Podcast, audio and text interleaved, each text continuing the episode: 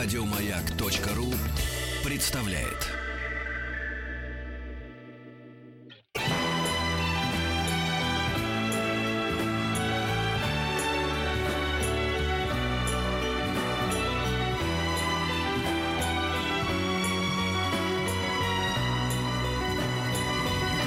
Спутник кинозрителя. Ну что же, Антон Долин э, явился, не запылился, а может не запылился. да. Нет. Но случае. рассказывай, раз пришел. Здравствуйте, ребята. Ну, я сначала э, скажу с радостью или затаенной скорбью, что на следующей неделе э, рубрика наша выходить не будет, ну, или будет отчасти по телефону, потому что я в четверг отбываю на Берлинский фестиваль, и начиная с четверга буду, э, значит, э, только по телефону рассказывать про тамошние новости, а сегодня таким образом Про я... Э, расскажу про две недели, эту неделю и следующую. Очень много всего выходит в прокат. Самого разного, разножанрового, разных стран, разных культур. э, И все интересное, по-моему. Ну, действительно, вот тот случай, когда э, на репертуар пожаловаться невозможно. И я начну с фильма, который вот по здравому э, размышлению я скажу, что во всем э, Оскаровском раскладе, где в этом году очень много нравящихся мне картин, и Дюнкерк, Форма воды, и Три билборда, ну, каждый по-своему, на свой лад интересный. все-таки вот мой абсолютный фаворит в этом списке это фильм, выходящий в этот четверг в широкий прокат, а сейчас уже вышедший в узкий прокат, то есть на превью, уже в отдельных кинотеатрах показывают фильм «Призрачная нить». Это Пол Томас Андерсон, э, режиссер, которого по-прежнему как-то хочется, вот напрашивается назвать вундеркиндом, хотя какой он кинд, ему 47 лет. Но просто он человек, который э, прославился, когда мне было еще 30, фильмами «Ночь в стиле буги» и «Магнолия». И э, вот этот ярлык вундеркинда к нему прилип. Он делает очень разные фильмы. Некоторые из них очень сложные, многофигурные, как «Магнолия» или «Ночь в стиле буги». Другие, наоборот, как бы легкомысленные, такие нарочито дурацкие. Вот у него был замечательный фильм с Адамом Сэндлером, лучшая роль Адама Сэндлера, с большим отрывом, «Любовь, сбивающая с ног», который в Каннах даже получил приз за режиссуру. Или фильм «Врожденный порог» недавний. Вроде бы экранизация заумного романа Пинчина, но на самом деле такая сумасшедшая озорная комедия в духе немножко Большого Лебовского, такая семидесятническая. С другой стороны, фильмы «Мастер» и «Нефть» — это такие большие монументальные американские фрески, очень сложные, формалистичные, напоминающие Кубрика. Новый его фильм «Призрачная нить» и в этом духе, и не в этом духе. А, во-первых, калифорниец Пол Томас Андерсон отправился в Англию и снимал фильм в Англии. Не только снимал там, но и э, большая часть актеров, э, ну, природа, соответственно, декорации, все оформление, речь идет о середине 50-х годов в Лондоне, то есть ты как будто попадаешь в музей Виктории Альберта, честно говоря. Тем больше главный герой — модельер, дизайнер. Точнее, поскольку это 50-е, еще не наступила эпоха прет-а-порте, кутюрье.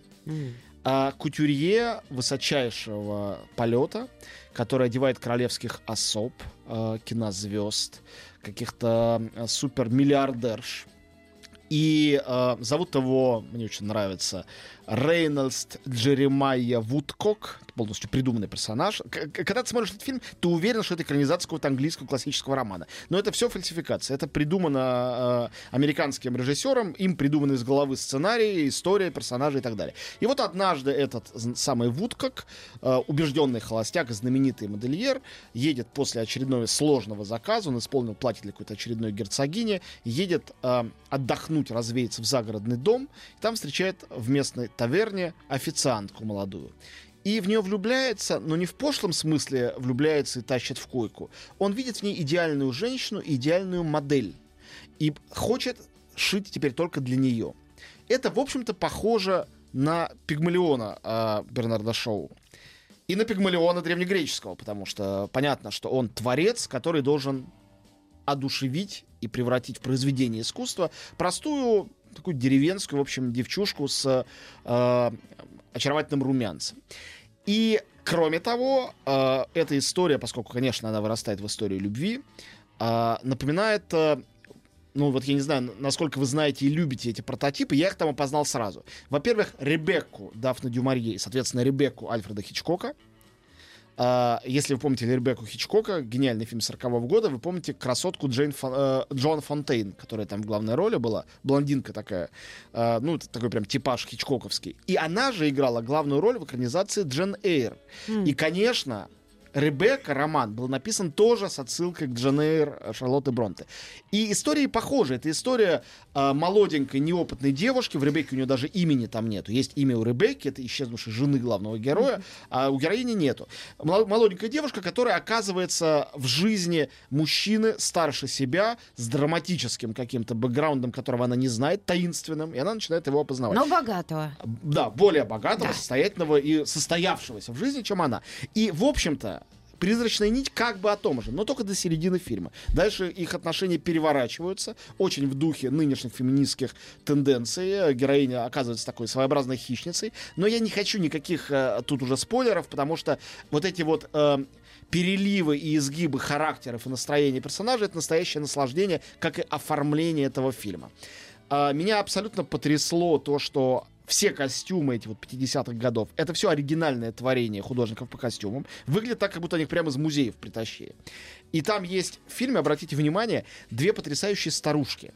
Они портнихи, работающие на этого Вудкока и шьющие по его, значит, выкройкам эти невероятные платья. Они не говорят, по-моему, ни одного слова за весь фильм, только с невероятно серьезным видом примеряют на разных герцогинь эти платья. Я про них узнал. Оказалось, что э, команда фильма, повторяю, американцы, пришли в музей Виктории Альберта искать консультантов и нашли двух пожилых волонтерш, обе на пенсии, там работающих. Одна из них, а как, выяснилось, всю жизнь преподавала историю моды, а другая была портнихой на Севил Роу. Ну, кто не знает, это в Лондоне главное, самое шикарное портновское место. И они все про это знали. Они с ними так сроднились, что взяли их в фильм сыграть роли этих двух портних. В главной роли Дэниел Де Льюис. Артист гениальный, э, трижды, единственный артист в истории, который трижды получал Оскар за лучшую мужскую роль, в том числе за фильм «Нефть», где он сыграл у Пола Томаса Андерсона. Он играет Вудкока. Он сказал, что это его последняя роль, и после этого он уходит из кино.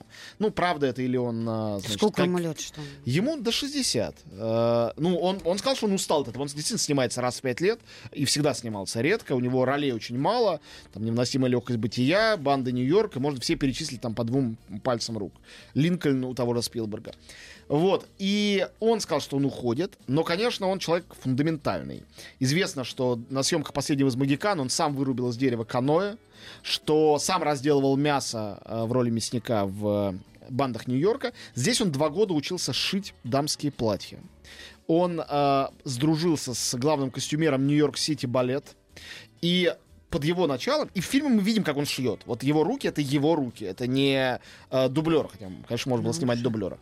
Вот, он потрясающий. А актриса, главная рядом с ним, его сестра этого персонажа, которая с ним живет и ему помогает, это Лесли Мэнвилл. Я думаю, что нашим слушателям в основном это имя ничего не скажет, но вообще-то любимая актриса Майка Ли, э, одного из главных английских режиссеров за все времена. Она очень много у него снималась э, в лучших всех его картинах. Наверное, вы лицо ее узнаете, даже если вы не знаете имени. И Вики Крипс, молодая абсолютно актриса, играет роль вот этой самой Альмы, оказывающейся в его жизни. Ее вы увидите впервые. И очень важные еще две вещи успею сказать до нашего микроперерыва. Первое, что в фильме нету оператора, в титрах его нету. Хотя он невероятной красоты. А, Андерсон каким-то образом сам, поскольку его оператор Роберт Элсвет не мог, отказался. Ну, он снимал что-то другое. Он сам собрал ассистентов оператора разных, и они под его управлением это все снимали. И- то есть вот режиссер обошелся без оператора в потрясающей картине. И музыка. Многих, кстати говоря, бесит, что она вообще не затыкается все два часа фильма. Но она невероятной красоты. И я прям вот молюсь, хоть и не умею молиться, чтобы композитор получил Оскара. Потому что композитор это Джонни Гринвуд, э, гитарист группы Radiohead, э, сочиняющий интереснейшую симфоническую музыку. Начиная с фильма «Нефть» он работает с Андерсоном, но он и с другими режиссерами работает. И тут музыка это сама романтика, сама красота. Она совершенно упоительная, ее невозможно выкинуть из головы, ее услышав. По-моему, таких саундтреков давно не пишут. Если кто-то сейчас пишет музыку к фильму, это сугубо декоративное сопровождение. Музыка, которую ты захочешь потом, не знаю, насвистывать или напевать. Ну, по-моему, последний раз это было в 70-х годах, когда Джон Уильямс писал музыку для Индиана Джонса и Звездных войн. Вот. А здесь это есть. Музыка просто вау. Так что «Призрачная нить» Фильм, который нельзя пропустить. И, конечно, друзья, не смотрите дубляж. Умоляю, найдите себе версию с субтитрами.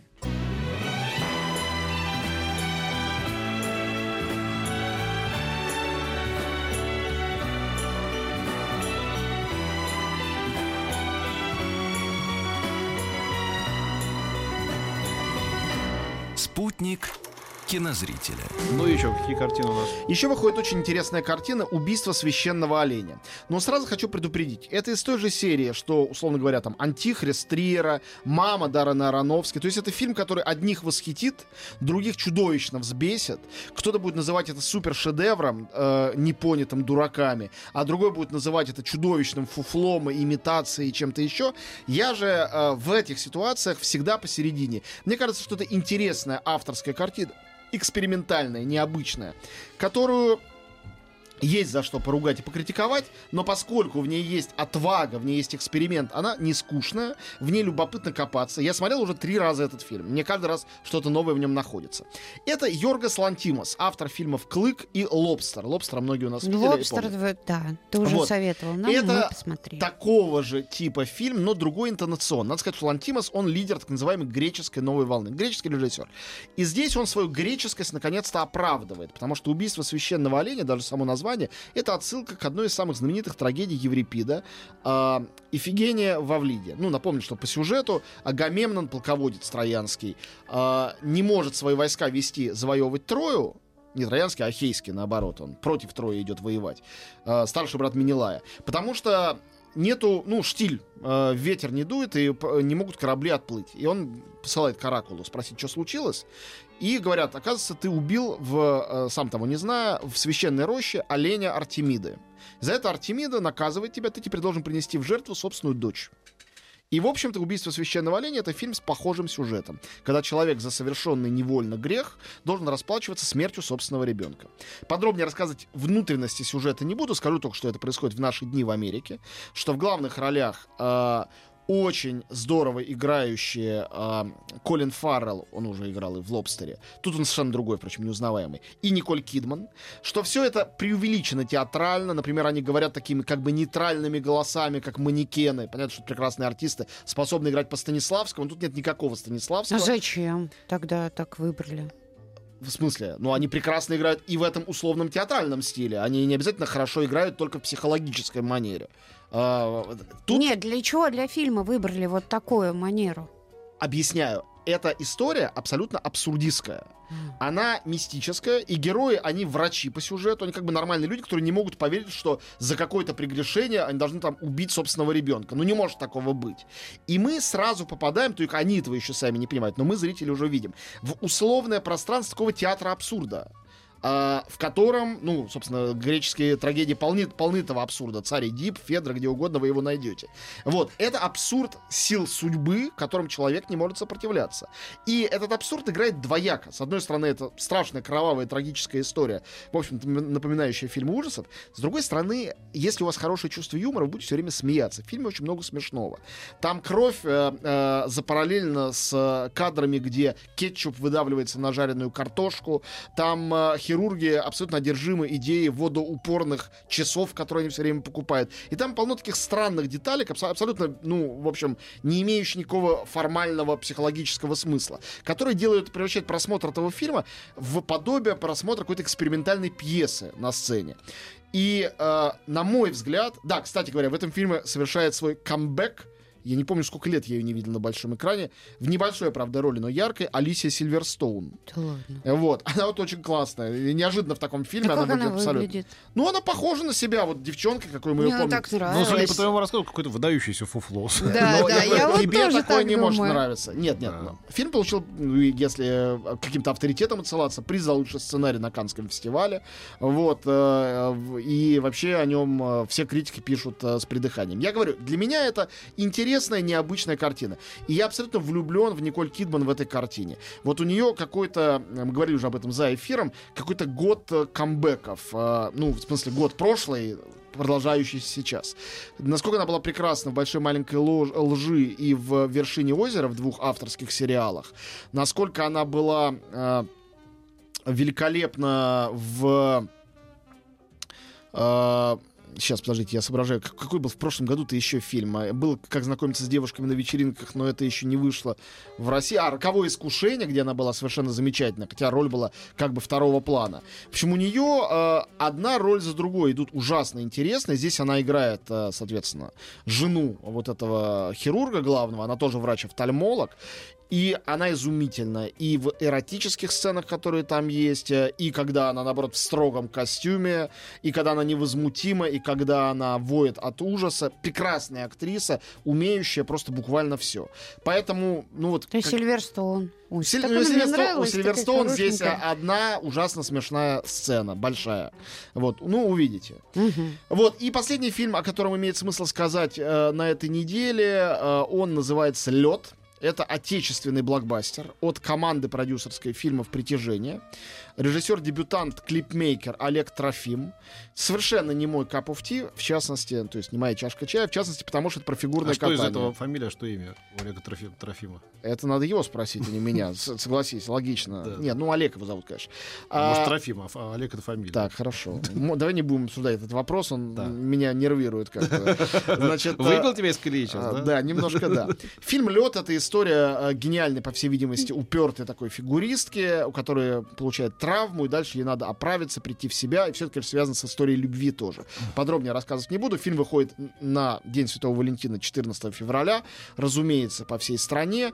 Яркие роли второго плана у Марии Ароновой и Яна Цапника. Они оба играют э, тренеров. Э, Ксения Рапопорт играет мать главной героини. Местами фильм непристойно сентиментален. Это еще и мюзикл, где они поют песни примерно Земфиры, группы кино и кого-то там еще периодически, как в фильме «Стиляги» это было. Вот. А могу сказать в очередной раз то, что Александр Петров, молодой артист, которого мы сейчас видели в э, фильме про Гоголя, перед этим в том же «Притяжении», он актер какого-то абсолютно, вот говорю прям вот от души, потрясающего гопницкого обаяния. И это такой народный, простонародный герой, он тут играет сплошные фигуристы, он играет хоккеиста, который вдруг вторгается провинциального в этот сюжет И влюбляется и в совершает фигуристку. поворот, не буду рассказывать, поворот этого э, сюжета, и он настолько в этом искусственном фильме органичен и естествен, что только диву даешься. Фильм «Лед». Главный романтический русский фильм недели.